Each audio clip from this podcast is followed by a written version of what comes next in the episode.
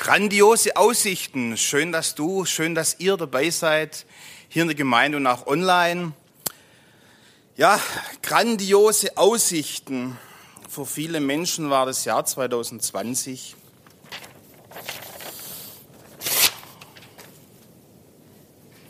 ein miserables Jahr. Hoffentlich wird es im neuen Jahr anders, besser, normaler. Also was bringt 2021? Ich habe mir mal gedacht, ich befrage mal jemanden, der es wissen könnte. Das World Wide Web. Dann habe ich mal ein bisschen zusammengetragen, was ich da gefunden habe. Von Immobilien bis zur Rente, was bringt 2021 für Ihren Geldbeutel? Börsenausblick 2021, jetzt noch Aktien kaufen. Erderhitzung. Was bringt 2021 für das Klima? E-Autos und Solaranlagen. Darum bringt 2021 die idealen Voraussetzungen dafür. Ein bisschen trivialer geht's auch noch. Trotz Corona, was bringt das Kulturjahr 2021? Was bringt das Sportjahr 2021? Reisen, das bringt das Reisejahr 2021. Was bringt das TV-Jahr 2021? Aber wir wollen ja nicht zu oberflächlich bleiben, gerne auch ein wenig spiritueller. Horoskop für alle Sternzeichen 2021, die Hoffnung kehrt zurück. Lebe bewusst das Jahr 2021 aus astrologischer Sicht. Wir haben gerade von Hoffnung gehört und dann, hm, ja. Dennoch ist, soweit man ein bisschen pessimistisch veranlagt ist und ohne die lebendige Hoffnung lebt, die in Jesus Christus ist, geneigt, vielleicht das Jahr 2021 genauso jetzt schon so zu beurteilen, wie das Jahr 2020 war, nämlich so. Aber auch wir Christen sind nicht davor gefeit, uns ebenso zu verhalten. So zu handeln und oftmals weniger Hoffnung auszustrahlen als Menschen, die Jesus Christus nicht kennen. Und lieber wie das Kaninchen auf die Schlange achten. Ein japanisches Sprichwort sagt am Ende des Jahres für ein neues Jahr voraus, sobald man davon spricht, was im nächsten Jahr geschehen wird, lacht der Teufel. Doch ist dem so? Sollten wir nicht besser den Worten Jesu vertrauen, welcher für die kommenden Zeiten im, im, im Lukasevangelium Folgendes uns ans Herz legt? Wenn aber dieses anfängt zu geschehen, dann seht auf und erhebt eure Häupter, weil eure Erlösung naht. Daher grandiose Aussichten. Dennoch grandiose Aussichten. Da sollte es uns Christen bewusst sein, dass wir jetzt in grandiosen Aussichten leben und damit in das Jahr 2021 starten dürfen. Ich möchte zu Anfang noch beten. Ja, Jesus, hab Dank dafür, dass wir auch noch im Jahr 2021 uns hier versammeln dürfen, ja, dass wir dein Wort hören dürfen, ja, dass du da bist, dass du immer noch derselbe bist wie gestern, so bist du auch heute in diesem Jahr. So wie du uns 2020 durchgetragen hast, wirst du uns auch 2021 durchtragen. Und hab Dank dafür, ja, dass wir einfach jetzt näher kommen in die Zeit, wo du mal kommen wirst. Hab Dank dafür, dass wir darauf vertrauen dürfen, dass wir darauf hoffen dürfen und dass du jetzt bei uns bist. Segne jetzt auch den Pastor, der spricht und sei jetzt einfach bei uns. Amen. Auch wenn ich krankheitshalber kurzfristig einspringe, freut mich doch riesig, dass ich euch hier in Gschwend sehen darf. Schön, dass ihr dabei seid. Schön, dass wir uns sehen dürfen. Ich würde zwar gern eure Gesichter sehen. Ihr könnt ja unter eurer Maske alles machen. Aber es ist trotzdem schön, dass wir uns treffen können. Und ich wünsche euch ein gesegnetes neues Jahr. Und ich bin gespannt, was wir miteinander auch erleben werden im neuen Jahr. Auch all die, wo online oder am Telefon mit dabei sind, auch euch wünsche ich ein gesegnetes Jahr 2021. Und ich finde es schön, dass wir solche Möglichkeiten haben. Herzlichen Dank an dieser Stelle auch euch als Online-Team hier in Gschwend, aber auch insgesamt für euren super Einsatz. Ich staune immer wieder, was ihr so auf die Beine stellt und bin froh, dass wir das haben. Wir stehen ja jetzt an der Schwelle vom neuen Jahr und es wäre doch schön, wenn wir damit auch gleich einen Neubeginn hätten. Es wäre doch etwas Besonderes, wenn man sagen könnte, Mensch, ab dem Moment, wo man so ins neue Jahr reingeht, wird auch alles, was uns so belastet, was uns beschwert hat, einfach hinter uns gelassen und wir können unbeschwert in die Zukunft starten.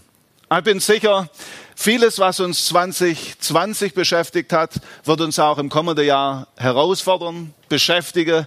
Wir werden damit zu kämpfen haben. Und dennoch haben wir Christen genau diese Hoffnung, dass ein Tag kommen wird, wo wirklich ein Neustart beginnt. Wo wir wissen, all das, was uns belastet ist, für immer hinter uns gelassen, es ist verschwunden. Keine Seuchen, kein Abschied, nicht mal mehr Tränen. Sind es nicht grandiose, großartige Aussichten? Gerade in, an Weihnachten äh, letztes Jahr wurde mir neu bewusst, durch das Kommen von Jesus haben wir nicht nur etwas für das Hier und Jetzt bekommen, sondern wir werden es heute noch sehen, weil Jesus Mensch wurde, weil er heimatlos wurde für eine kurze Zeit, bekommen wir eine ewige, eine geniale Perspektive. Er ist für eine kurze Zeit auf diese Erde gekommen, um uns Heimat zu bieten, das schöner und genialer ist wie alles andere, was wir uns überhaupt vorstellen können. Bevor wir den Text für heute lesen, möchte ich euch einladen, euch folgende Frage zu stellen. Ähm, wie stellt ihr euch denn den Himmel vor? Worauf freut ihr euch im Himmel? Was macht für euch der Himmel zum Himmel? Habt nur Mut, sagt, was ihr so erwartet. Es sieht euch ja keiner und hören wahrscheinlich auch nicht. Ich werde es wiederholen. Was gehört unbedingt dazu für euch? Jesus, ja, auf jeden Fall. Aber was macht es so aus?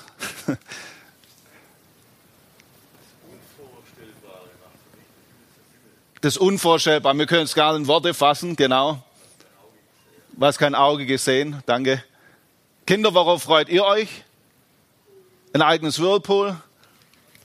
Was, was noch?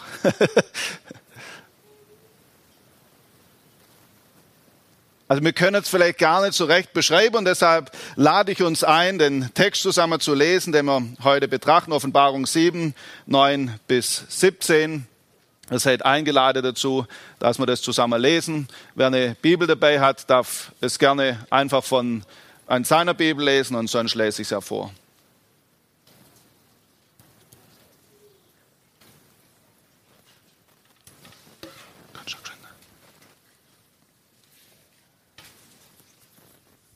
Offenbarung 7, die Verse 9 bis 17. Danach sah ich und siehe eine große Schar, die niemand zählen konnte, aus allen Nationen, Stämmen, Völkern und Sprachen, die standen vor dem Thron und vor dem Lamm, bekleidet mit weißen Kleidern und mit Palmzweigen in ihren Händen. Und sie riefen mit lauter Stimme, das Heil gebührt dem, der auf dem Thron sitzt und unserem Gott und dem Lamm. Und alle Engel standen rings um den Thron, um die Ältesten und die vier Tiere und fielen vor dem Thron auf ihr Angesicht und beteten Gott an und sagten Amen. Anbetung und Herrlichkeit und Weisheit und Dank und Ehre und Macht und Stärke sei unserem Gott von Ewigkeit zu Ewigkeit. Amen. Und einer der Ältesten fragte mich, wer sind diese, die mit den weißen Kleidern bekleidet sind und woher sind sie gekommen? Und ich sagte zu ihm, Herr, du weißt es. Und er sagte zu mir, das sind die, die aus der großen Trübsal gekommen sind und sie haben ihre Kleider gewaschen in dem Blut des Lammes. Darum sind sie vor dem Thron Gottes und die nehmen Tag und Nacht in seinem Tempel und der auf dem Thron sitzt, wird über ihnen wohnen. Sie werden nicht mehr hungern und nicht mehr dürsten. Es wird sie weder die Sonne noch irgendeine Hitze treffen, denn das Lamm, das inmitten des Thrones ist, wird sie weiden und sie zu lebendigen Wasserquellen führen und Gott wird jede Träne von ihren Augen abwischen. Also der Text ist äh, nicht auf der PowerPoint, den werden wir nach und nach zusammen behandeln. Danke, Steffen. Jetzt muss ich schon gucken, wie das hier irgendwie funktioniert. Die Fernbedienung nicht so richtig. So, jetzt haben wir es gleich. Okay. Also ich kann mich noch sehr gut an den Gottesdienst erinnern in Papua-Neuguinea. Es war Neujahr. Einige der Einheimischen haben uns vorgestellt, was für sie der, der Himmel so zum Himmel macht. Da kam einer, er hat sein Radio aufgebaut, hat es angemacht und einen Schlager laufen lassen. Das war für ihn Himmel. Der nächste hat gesagt, alle Häuser werden Blechdach haben. Und wieder der nächste hat gesagt, Mensch, die Straßen werden ohne Schlaglöcher. Und dann kam noch einer, das wäre vielleicht noch das, wo ich mir als erstes mit bisschen noch als Himmel vorstellen könnte, mit einer riesen Schale frischem Obst hat reingebissen und hat so richtig vor uns das genossen. Aber jetzt stellen wir uns vor, die wären nach Deutschland gekommen, hätten die nicht schon komplett Himmel erlebt? Alle Vorstellungen wären erfüllt gewesen, oder? Keine oder wenig Schlaglöcher. Jetzt kein Blechdach, aber noch besser finde ich. Und Obst können wir auch essen, so viel, äh, viel wir wollen. Ich bin, aber, ich bin aber sicher, wenn die hierher gekommen wären, hätten sie plötzlich gemerkt, Mensch, es ist nicht das Drumherum, so das Gebäude, die Straßen, wo die Himmel zum Himmel machen, sondern sie wären vielleicht plötzlich fast wie heimatlos gewesen, hätten gemerkt, uns fehlt das Wesentliche. Das, was Heimat ausmacht, die Menschen, die Leute, die wir lieben, Geborgenheit, Wertschätzung und absolute Liebe. Wenn wir jetzt in unseren Text hineinschauen, müssen wir feststellen, genau das wird auch in unserem Abschnitt herausgestrichen. Es sind nicht die goldenen Straßen, es ist nicht das Drumherum in erster Linie, sondern wir werden sehen, zum Ersten werden wir die Bürger kennenlernen und die Menschen, mit denen wir dort sein werden. Dann werden wir feststellen, wer darf überhaupt dabei sein? Wer, wer, hat das Vorrecht, dort oben mit dabei zu sein? Und zum Schluss wird uns gezeigt, was macht denn den Himmel zum Himmel? Kommen wir zum ersten Punkt, zu den Bewohnern, die uns vorgestellt werden. Die Menschen, welche den Himmel bevölkern werden.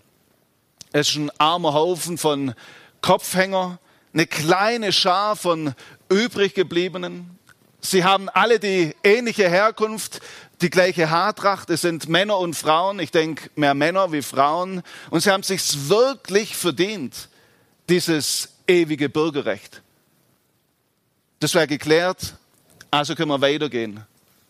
Seid nicht einverstanden. Zum Glück. Also genau das Gegenteil wird uns doch beschrieben. Was ganz anderes. Unser Text zeigt, die Schar ist nicht mickrig, sondern die ist riesig. Die ist einfach sehr groß. Ein Meer von Menschen, unzählbar, steht hier. Das bedeutet, Johannes kam an seine damalige Zählgrenze. Ein, bunten, ein bunter Haufen zusammengemischter Menschen aus allen Nationen, aus allen Völkern, aus ganz verschiedenen Herkünften. Und sie sind vereint in der Anbetung und im Lob Gottes eine herzliche Verbundenheit, die so tief ist, dass wir es gar nicht in Worte fassen können. Und gemeinsam loben sie Gott und stimmen ein in diesen großen Lobpreis in Vers 10. Das Heil kommt von unserem Gott, der auf dem Thron sitzt und von dem Lamm. Da kommt doch Begeisterung zum Vorschein, oder? Vereint im Lob und Anbetung. Das wird unbeschreiblich schön. Eine herzliche, verbindliche, begeisterte Einheit von Menschen, die gemeinsam Gott anbeten. Nehmen wir, wird vielleicht meine Oma stehen. Auf jeden Fall wird sie da oben mit dabei stehen, mehr alt, mehr gebrechlich, sondern jung und in einer herzlicher, fröhlicher Art. Meine Fre Freunde aus Papua Neuguinea werden dabei sein. Dann Chinesen. Chinesen, wo wir wo nicht, nicht komisch sprechen, sondern so, dass wir es verstehen, schwäbisch, auf, auf unsere Art. Wir alle werden gemeinsam Gott loben und ihn anbeten. Eine Einheit, die viel tiefer geht als alles, was wir uns überhaupt vorstellen können. Unser Gott, er verdient dieses Lob und diese Anbetung. Ich weiß nicht, ob ihr es euch schon mal aus überlegt habt. Ich habe mir schon oft Gedanken gemacht, ist es nicht langweilig, eine Ewigkeit lang Gott anzubeten? Ist es nicht auch, wenn ich so sagen darf, heute ein bisschen egoistisch von Gott, dass er uns geschaffen hat, nur um ihm eine Ewigkeit lang zu huldigen? Aber wisst ihr, so ein Gedanke entspringt rein menschlichem Denken. Wenn wir in der Ewigkeit Gott anbeten werden, dann tun wir das aus einer völliger Überzeugung und absolut freiwillig, aus einer Hingabe, weil wir so sehr von Jesus begeistert sind. In der Ewigkeit wird dann mal, mal keiner von uns denken, Mensch, jetzt, jetzt muss ich schon wieder niederfallen und Gott anbeten. Sondern wenn wir das tun, dann tun wir das wirklich voller Freude und weil es uns absolut ernst damit ist. Es ist merkwürdig, dass wir Menschen gerne Ehre für uns nehmen oder auch sofort bereit sind, andere Menschen zuzujubeln. Wenn ich nur an die Zeiten vor Corona denke, wie viele sind ins Stadion gegangen und hätten ein paar verschwitzte Männer zugejubelt. Wie viele gehen auf ein Konzert und selbst wir Schwaben können dort kreischen, weil wir so begeistert sind, wenn unser Star auftritt. Und wir machen uns keine Gedanken, ob die das überhaupt verdient haben. Gott, er hat unsere Anbetung absolut verdient, weil er alles, wirklich alles für uns gegeben hat. Wir werden es nachher noch sehen. Die Ewigkeit besteht nicht aus ihrer Einseitigkeit, sondern Anbetung, die dort geschieht, entspringt aus Gottes Erbarmen, aus seiner tiefen Zuneigung, seiner Zartheit und Liebe zu dir und mir, seinen Erlösten. Deshalb werden wir Gott anbeten. Darf ich uns heute Morgen die Frage stellen, wen oder was betest du an? Ich bin überzeugt, wir alle sind Anbeter. Entweder wir beten Gott an oder das Geschöpf und Geschaffenes. Ich wünsche mir, dass im Leben von uns Christen, auch hier in der Gemeinde, schon etwas von, von dieser Anbetung zu spüren ist. Dass wir gemeinsam vor Gott stehen und ehrlich, natürlich unsere Freude und Dankbarkeit zum Ausdruck bringen. In der Lieder, im Gebet. Aber wenn es uns gerade nicht möglich ist zu singen, zu Hause dürfen wir singen, so laut man wollt, das stört keinen und dazu möchte ich ermutigen. Wenn es dir schwer fallen sollte, Jesus aufrichtig und mit Begeisterung anzubeten, dann möchte ich dir Mut machen, tu das nicht einfach erzwingen, sondern beschäftige dich mit der Liebe von Jesus. Und du wirst merken, das kommt ganz natürlich. Ist wie bei zwei Liebespaare, denen muss man nicht sagen, sagt einander, was, euch, was ihr euch einander bedeutet, sondern sie merken, Mensch, da ist Wertschätzung, angenommen sein da. Und, und so kommt es ganz natürlich aus ihnen raus. Ich hoffe, dass euch bereits jetzt eine tiefe Sehnsucht ergriffen hat, auch da mit dabei zu sein. Also für mich steht fest, bei dieser Schar, die Gott anbetet und ihm zujubelt, da will ich, da, da muss ich dabei sein. Das wird es absolut wert sein. Wir kommen jetzt zum zweiten Punkt, zu der Frage, ja, was macht denn die Bewohner aus? Wie, wie haben sie ihr Bürgerrecht bekommen? Was kennzeichnet diese Menschen? Ich lese dazu nochmal Vers 9 und 14. Johannes bekommt ja genau diese Frage gestellt und in den Verse wird es dann beantwortet. Vers 9, Johannes 7, Vers 9 nochmal. Danach sah ich und sie eine große Schar, die niemand zählen konnte, aus allen Nationen, Stämmen, Völkern und Sprachen, die standen vor dem Thron und vor dem Lamm, bekleidet mit weißen Kleidern und mit Palmzweigen in ihren Händen. Und noch Vers 14. Und ich sagte zu ihm, Herr, du weißt es. Und er sagte zu mir, das sind die, die aus der großen Trübsal gekommen sind. Und sie haben ihre Kleider gewaschen und haben sie weiß gemacht im Blut des Lammes. Es sind drei Merkmale mindestens, die diese Schar ausmacht. Ich weiß nicht, ob ihr es bemerkt habt. Drei Dinge, die alle gemeinsam haben. Als erstes, sie oder schwingen Palmzweige. Dann tragen alle, wirklich alle weiße Kleider. Und es wird beschrieben, sie kommen aus großer Drangsal, Trübsal, Bedrängnis, wie man das auch nennen möchte. Die Palmzweige stehen eindeutig für Sieg. Wer damals das gelesen hat, wusste eindeutig, wenn Palmzweig in der Hand hält, der gehört zur Siegesschar, er jubelt dem Sieger zu. Und so ist hier eine Gruppe, eine riesige Schar an Menschen, die begeistert Jesus dem Sieger zujubelt. Und sie selber gehören zu den Siegern. Das ist das Geniale. Jesus ist der Sieger, das ist eindeutig. Aber wir gehören mit zur Schar, die gesiegt hat. Weil wer sich zu Jesus hält, gehört zur Schar der Sieger. Was die weiße Kleider angeht, das haben wir in Vers 14 gelesen. Und ich möchte euch Kindern versuche das so zu erklären, dass, dass ihr es auch versteht, Vielleicht hoffe ich zumindest, dass ihr es mitnehmen könnt.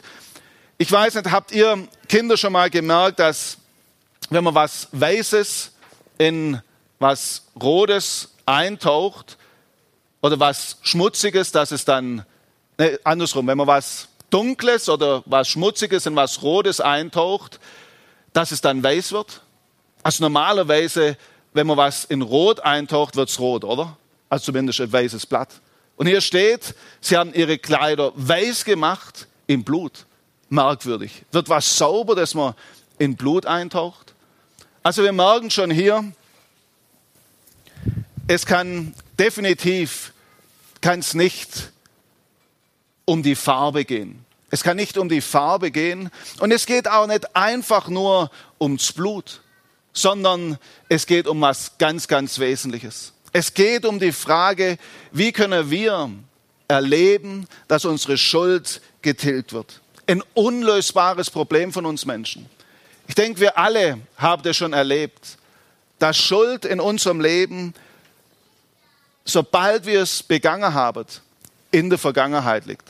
Ich denke, jeder von euch hat es gemerkt, sobald ich schuldig wurde, ist diese Schuld in der Vergangenheit. In mir ist keine Möglichkeit, die Schuld loszuwerden. Ich kann mich bemühen, so sehr ich auch möchte.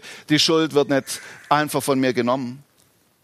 Und jetzt bietet unser Text hier uns eine großartige Antwort. Es zeigt uns, diese Menschen, die haben die Möglichkeit bekommen zum Neustart. Ein absoluter Neustart. Sie bekommen die Möglichkeit, obwohl sie, also das würde ich sagen, gilt jetzt nicht, obwohl, also ich, ich zeige es nochmal für euch Kinder. Ähm, wir haben jetzt gesehen, das ist rot geworden. Und die Frage ist, wie wird man wieder weiß? Aber das Rot passt nicht ganz so gut, sondern ich denke, obwohl einige von euch Kinder aussehen wie Engel, ein paar vielleicht auch singen wie Engel, ihr seid nicht wie Engel, sondern wir alle haben das schon erlebt. Schuld hat sich in unserem Leben gesammelt. Die Bibel nennt es Sünde, sind einfach die Dinge, die, die wir von alleine nicht mehr loskriegen. Und jetzt habt ihr euch sicher schon bemüht und habt euch angestrengt, diese, diese Schuld ungeschehen zu machen. Aber das geht nicht. Und jetzt zeigt uns unser Text, es gibt einen Weg. Nämlich durch die stellvertretende Tat von Jesus. Dafür steht das Blut. Dort, wo wir das annehmen, was Jesus uns bietet, dort, wo wir zu ihm kommen und unser Leben an ihn binden, dort erleben wir, dass wir absolut neu werden. Wie wenn wir nie eine Sünde begangen oder getan hätten. Absolut und völlig neu, wie wenn wir keine einzige Sünde begangen hätten. Und das gilt nicht nur einmal, sondern 1. Johannes 1, Vers 9 macht deutlich, wenn wir unsere Schuld bekennen, ist Gott treu und gerecht, dass uns die Sünden vergibt und uns reinigt von jeder Schuld. Absolut rein, als hätten wir nie eine Schuld getan noch begangen. Jedes Mal wieder Neustart. Aber wenn das jetzt hier ein ganz einfacher Trick war, ich habe es die meisten bemerkt, bei Jesus ist kein Trick. Bei Jesus ist es nicht einmal eine Täuschung, sondern bei ihm hat es das Leben gekostet. Genau dieses Wunder, das geschieht am Kreuz. Dort hat Jesus nämlich einem kurzen Augenblick, in einer endlichen Zeit, eine unendliche Schuld und Strafe auf sich genommen. Das ist das Wunder vom Kreuz. Und deshalb gibt es für uns immer wieder neu die Möglichkeit, von neuem zu beginnen. Wir dürfen das annehmen, was Jesus von uns tat, für uns tat, und bekommen das Recht, uns Kinder Gottes zu nennen. Schaut es so, Gott kann nicht einfach über Schuld hinweggehen, sonst verliert er seine Gerechtigkeit. Aber er hat einen Weg gefunden, wie er gleichzeitig gerecht und gnädig sein kann. Am Kreuz wird er stellvertretend mit deiner und meiner Schuld beladen. Und so bekomme ich jeden Tag neu und einmal grundlegend die Möglichkeit, rein vor Gott zu stehen und mich diesem heiligen Gott nähern zu dürfen und sogar das Recht, das Bürgerrecht für ewig bei ihm zu leben. Ich möchte das ganz richtig äh, verstanden wissen, der Vers 14. Wenn wir den einfach so überfliegen, kann der Eindruck entstehen, die Siegerschar, die dort erwähnt wird, ist deshalb Sieger, weil sie sich so fleißig bemühen um Reinheit. Aber da liegt der Schwerpunkt absolut falsch. Der Schwerpunkt ist nicht unsere Reinigung, sondern es ist die Tat von Jesus. Adolf Pohler bringt es ganz gut auf den Punkt, wenn er schreibt, absurd wäre es, ihren Sieg auf verdienstvoll eifriges Waschen zurückzuführen. Der Ton liegt hier nicht auf ihre Waschtätigkeit, sondern auf dem Mittel. Es ist nicht das Bemühen um Reinheit von mir selber. Natürlich gilt es, das Opfer von Jesus anzunehmen. Aber die Tat, die mich rein macht, ist die Tat von Jesus. Er fährt dann fort, daraus ein Verdienst zu machen, dass man Gnade annahm, ist nur Kennzeichen für die Vertracktheit von uns Menschen.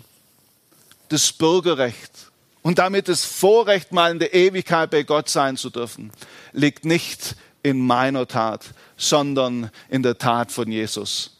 Unsere Aufgabe ist es, anzunehmen. Im Gebet zu ihm zu kommen und sagen, ich nehme es für mich an, das, was du getan hast, es gilt für, für mich. Herzlichen Dank dafür. 1. Johannes Kapitel 5, wir haben es gesehen, kürzlich in Verse 10 bis 13 ruft uns zu, wer Jesus hat, der hat das Leben. Ewiges Leben können wir hier und jetzt bereits haben, wenn wir Jesus Christus in unserem Leben haben. Noch was wird von deinen Menschen gesagt. Sie kommen aus der großen Drangsal und Bedrängnis. Das hat uns nicht dazu verleihen zu denken, das betrifft nur ein paar wenige am Ende, sondern in diesem Text, da sind wir alle mit eingeschlossen. Natürlich ist es ein besonderer Zuspruch für diese Menschen. Aber es ist offensichtlich, zu dieser Schar werden wir alle dazugehören, die Jesus angenommen haben. Bedrängnis gehört zum Leben von Christen dazu. Es sieht unterschiedlich aus. Für die einen kann es bedeuten, wirklich mit ihrem Leben zu bezahlen. Aber auch bei uns gibt es Bedrängnis. Jesus sagt, in der Welt werdet ihr bedrängt. Aber seid getrost, ich habe diese Welt überwunden. Er hat schon längst diese Welt überwunden. Bei uns sind es vielleicht ganz andere Dinge, die uns bedrängen. Vielleicht die Dinge, die uns die Zeit wegdrängen, die wir für Jesus haben sollen. Vielleicht all das, was wir so erleben können und uns die Freude wegdrängen möchte, die wir bei Jesus erleben können. Ich bin oder ich kann mir gut vorstellen, dass auch für uns die Bedrängnis noch stärker werden möchte, könnte. Das möchte uns Angst machen, aber das soll das nicht. Denn Jesus sagt, ich habe diese Welt bereits besiegt. In den Verse 1 bis 7, die wir nicht gelesen haben in unserem Abschnitt, da macht der Text so deutlich, Jesus versiegelt die, die zu ihm gehören. Und ich möchte uns das zurufen, bleib an Jesus und es kommt gut. Halte dich an ihn und du wirst erleben, sein Heiliger Geist ist es, der uns durchträgt bis ans Ende. Wir sind versiegelt. Das bewahrt uns nicht vor dem Tod, aber es bringt uns sicher in die Ewigkeit zu Jesus. Wir kommen zum letzten Punkt, zur ewigen Heimat. Heimat für immer bei dem, der die Liebe ist. Ich bin überzeugt, diese Verse, die wir gleich nochmal lesen, sind so eine enorme Ermutigung, besonders für Christen in der Verfolgung. Aber ich möchte es auch uns heute zurufen, dass wir sie ganz persönlich für uns nehmen. Und dass wir sie als Aussicht auch für dieses Jahr nehmen, egal wie es ausfallen wird. Soll uns aber auch immer wieder die Augen öffnen, auch wenn wir hier gern zu Hause sind. Es ist nur vorübergehend. All das, was wir hier erleben, das wird vorbei sein und wie Dreck im Vergleich zu dem, was wir in der Ewigkeit erleben. Ich möchte diese Verse noch mal mit uns lesen. Wir können es ja vorne mitverfolgen. Ich lese es aus der Hoffnung für alle. Gott, der auf dem Thron sitzt, wird bei ihnen wohnen und sie beschirmen. Sie werden nie wieder Hunger oder Durst leiden. Keine Sonnenglut oder singende Hirze wird sie jemals wieder quälen. Denn das Lamm, das in der Mitte steht, wo der Thron ist, wird ihr Hirte sein. Er wird sie zu den Quellen führen, aus denen das Wasser des Lebens entspringt, und Gott wird ihnen alle Tränen abwischen. Interessant, auch hier beschreibt der Text nicht die Straßen, nicht das Umfeld, sondern das, was Heimat ausmacht. Natürlich gehört zu mir zu Hause auch die gewohnte Gerüche. Es gehört einfach auch das Gebäude dazu, ist keine Frage. Aber ich denke, wir haben es alle schon erlebt. Wir waren in einfache, Situation, vielleicht ein einfaches Gebäude, ein einfaches Essen und werden gemerkt, hier sind wir zu Hause, weil die da sind, die wir von ganzem Herzen lieben. Unser Text erwähnt jetzt, dass in der Ewigkeit keine Hitze mehr geben wird, kein Durst. Da dürfen wir ruhen vor aller Not, vor allem, was uns wirklich Kummer macht. Warum? Weil es ein Lamm gibt und der himmlische Vater, der sich all unserer Sorgen und Dinge annimmt. Johannes liebt es, mit Gegensätzen zu spielen, ein Lamm, das gleichzeitig Hürde ist. Wir machen, wir sollten aufpassen mit den Begriffen. Wir müssen genau verstehen, was möchte denn der Text sagen. Und so ist ein Lamm ein bewusstes Symbol und der Hürde auch. Und Jesus vereint beides miteinander. Gott selber steht hier, wird alle Tränen abwischen. Jede Träne von unserem Auge wischen. Ich glaube, es ist wie bei einem guten Vater. Also wenn meine Kinder zu mir kommen, Tränen überströmt, dann wische ich das ab. Aber das ist nicht das Einzige, was ich tue. Als guter Vater ist man doch bestrebt, auch jeden Grund für echte Tränen zu beseitigen. Und genauso wird es bei Gott sein. Er wird nicht nur die Träne abwischen, sondern er wird alle Gründe für Tränen beseitigen. Es gibt viele Gründe, warum wir Tränen haben. Wenn ich an meine Kinder denke, dann weinen die immer mal wieder, weil sie sich vergleichen mit anderen und denken, Mensch, ich komme zu kurz. Und sie weinen, weil sie, weil sie das Gefühl haben, jemand belächelt sie. Im Himmel wird uns keiner mehr belächeln. Wir werden uns nicht mehr vergleichen. Wir werden nicht mal mehr Minderwertigkeitsgefühle haben. Keiner von uns wird denken, dem anderen geht es besser wie wir. Wir werden auch nämlich uns schämen müssen vor irgendwas. Keine Verachtung. Keine Verachtung. Es wird auch kein Zahnweh mehr geben, Kinder. Kein Zahnarzt und auch kein Kopfweh. Wer Kopfweh hat, der weiß, das kann richtig ätzend sein. Und es wird auch keinen Stress mehr geben, sondern wir dürfen ruhen, solange wir möchten. Es wird auch so sein, dass unser Herz nicht mehr gebrochen wird, weil jemand uns verachtet. Niemand wird uns mehr einen Korb geben, wenn ich das so sagen darf, sondern wir werden erleben die größte Liebe, die wir uns vorstellen können. In Gottes Gegenwart, da erleben wir eine Zartheit und eine Zuneigung, die viel tiefer ist als alles andere, was ich mir vorstellen kann. Wer eine Träne aus dem Auge wischt, der muss zart sein, oder? Unser Gott ist absolut zart. Er ist einfach so gnädig zu uns. Die Hand, die die Sterne in All, ins All befördert hat, ist auch die Hand, die eine Träne aus deinen und meinen Augen wischen wird. So ist unser Gott. So nahbar und so erlebbar. Genau hier sind wir nochmal bei Weihnachten angekommen weil es einen Gott gibt, der Mensch geworden ist. Weil es einen Gott gibt, der das Schönste verlassen hat, was wir uns überhaupt vorstellen können, um das Grässlichste auf sich zu nehmen, was wir uns überhaupt vorstellen können. Deshalb dürfen wir eine Heimat finden für alle Ewigkeit. Wenn du noch Zweifel hast, ob es im Himmel wirklich schön ist, dann hilft vielleicht die Frage, ob Jesus das alles verlassen hätte, um uns dieses Bürgerrecht zu geben, wenn er gewusst hätte, das ist unbeschreiblich. Es ist wirklich wert. Es ist es wert, all das auf mich zu nehmen, um die Menschen, die ich geschaffen habe, für ewig bei mir in dieser Heimat zu haben. Jesus Christus erkennt diese Dimension und deshalb wurde er Mensch, kam auf diese Erde und führt uns sicher vom Hier in das jenseits hinüber. Keith Green, ein bekannter Sänger zumindest vor einige Jahre noch, er hat mal formuliert, er hat mal versucht, die, diese Ewigkeit für ihn, was es für ihn bedeutet, in Worte zu fassen. Und er schreibt, weißt du, ich sehe um die Welt um mich rum und ich sehe all die Schönheit, die Gott gemacht hat. Ich sehe den Wald und ich sehe die Bäume, ein Sonnenuntergang am Meer,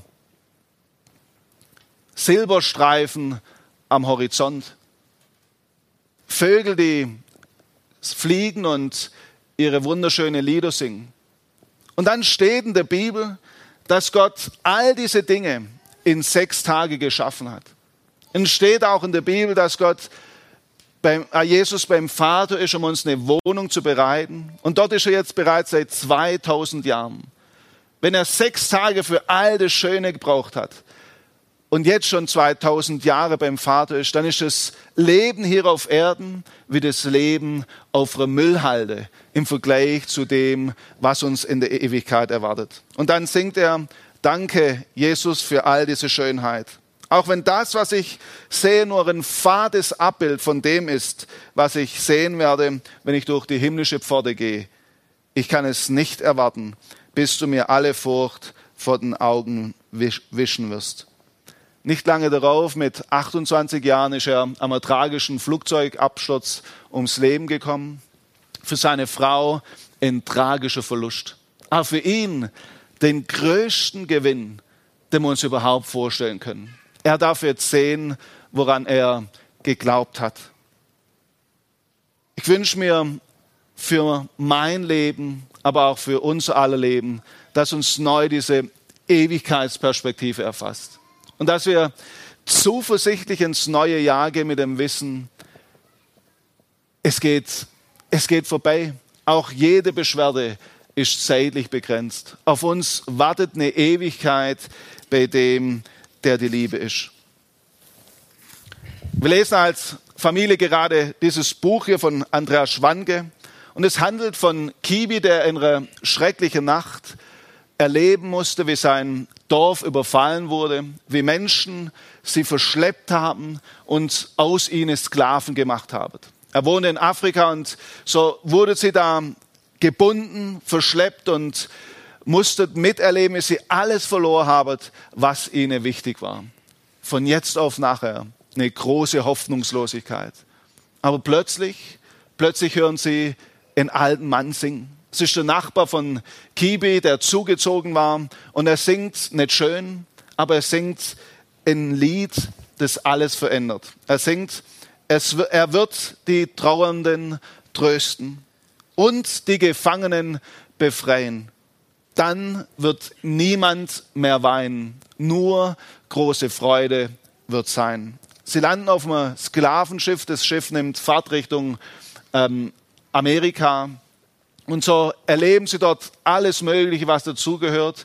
Aber immer wieder fasst dieser alte Mann Mut und singt sein Lied. Das Lied verändert nicht die Situation, nicht die Umstände, aber es gibt ihnen Hoffnung in der Situation. Eines Tages ist Kibi so weit, dass auch er in der Nacht ganz alleine für sich entschließt, ich möchte auch diesem Jesus nachfolgen, den mein Nachbar auch in dieser Zeit so durchgetragen hat und uns Mut gemacht hat. Nicht lange danach wird dieser alte Mann zu Tode geprügelt vom Steuermann und am darauffolgenden Abend ist es absolut still. Keiner singt. Niemand ist da, der ihnen Hoffnung geben kann. Wie soll es weitergehen? Wie soll es das überleben, diese Strapazen auf so einem Schiff? Und plötzlich stutzen die Männer und sie hören eine junge Stimme, zuerst zaghaft und dann immer lauter singen. Er wird die Trauernden trösten und die Gefangenen befreien. Dann wird niemand mehr weinen, nur große Freude wird sein. Kibi hatte die Stelle eingenommen von seinem alten Nachbar. Er durfte später sogar erleben, wie auch der Steuermann zum lebendigen Glaube an Jesus gefunden hat und noch vieles mehr. Ich meine, dieses schlichte und einfache Lied, es fasst gut zusammen, um was es heute ging. Nur große Freude wird sein. Das ist die Perspektive, mit denen wir ins neue Jahr gehen dürfen. Und ich wünsche uns, dass die Dinge, wo uns beschweren möchtet, die Dinge, wo uns belasten, dass wir sie immer wieder aus dieser Perspektive sehen und uns bewusst werden, es wird vergehen. Es ist begrenzt. Und es kommt der Tag, wo Jesus mich mit weit offenen Augen, Arme empfangen wird und mich herzlich willkommen heißen in dem Ort, wo absolute Liebe und unendliche Geborgenheit sein wird weil Jesus Christus die Ewigkeit zum besten Ort macht, den wir uns vorstellen können. Ich möchte gleich noch beten und möchte aber davor noch einladen, falls jemand eine Frage hat, falls jemand ein Gebet wünscht oder sagt, Mensch, das, diese, dieses Bürgerrecht, das wünsche ich mir auch. Dann möchte ich Mut machen, ruft an, schreibt eine E-Mail. Ihr findet, wer online ist, die Kontaktdaten auf der Homepage. Und hier vor Ort kommt einfach auf mich zu oder auf jemanden, der mir vertraut. Ich möchte uns hier in Gschwend einladen, nachdem ich das Gebet gesprochen habe, dass wir noch eine Zeit haben, wo wir Jesus anbeten, wo wir ihm sagen, was er uns bedeutet. Der Fabian wird uns Bescheid geben, wann wir offline sind, dann dürft ihr ganz frei beten. Alle, wo online zugeschaut haben, wünsche ich eine gesegnete Woche, sage auf Wiedersehen und möchte noch mit uns beten. Herr Jesus, ich danke dir, dass du Mensch geworden bist, dass du bereit warst für eine kurze Zeit das Schönste zu verlassen, was meine Fantasie sich vorstellen kann, um eine Erde zu erleben, zu durchschreiten, auch Dinge, wo wir uns überhaupt nicht vorstellen können. Du hast es, diese Sehnsucht, dass wir für eine Ewigkeit bei dir sein dürfen. Und ich kann das nicht begreifen, ich kann es auch nicht verstehen, aber ich möchte es im Glauben immer wieder neu annehmen. Und ich bitte dich, wenn heute Menschen da sind, die dieses Bürgerrecht noch nicht haben, dass sie nicht eher ruhen, bis sie sagen, und ich nehme dieses Geschenk an, das du, Herr Jesus, uns bietest, dass sie bereit sind, sich aufzumachen, sich mit dir zu beschäftigen und nicht eher zu ruhen, bis sie die Gewissheit in sich tragen, ich gehöre auch zu dir. Ich bitte dich auch für uns, die dir nachfolgen, dass wir den Mut haben, zu dir zu stehen, dass wir als Hoffnungsträger unterwegs sind, die hinausgehen in eine Welt, die diese Hoffnung braucht, die hinausgehen, um Hoffnungsträger zu sein, damit diese Schar, die mal dich anbeten wird, noch viel größer wird und wir gemeinsam staunend mit offenem Mund vor dir stehen dürfen und sagen, es war noch viel schöner, wie wir es uns jemals ausgedacht haben. Segne uns und setze uns zum Segen. Amen.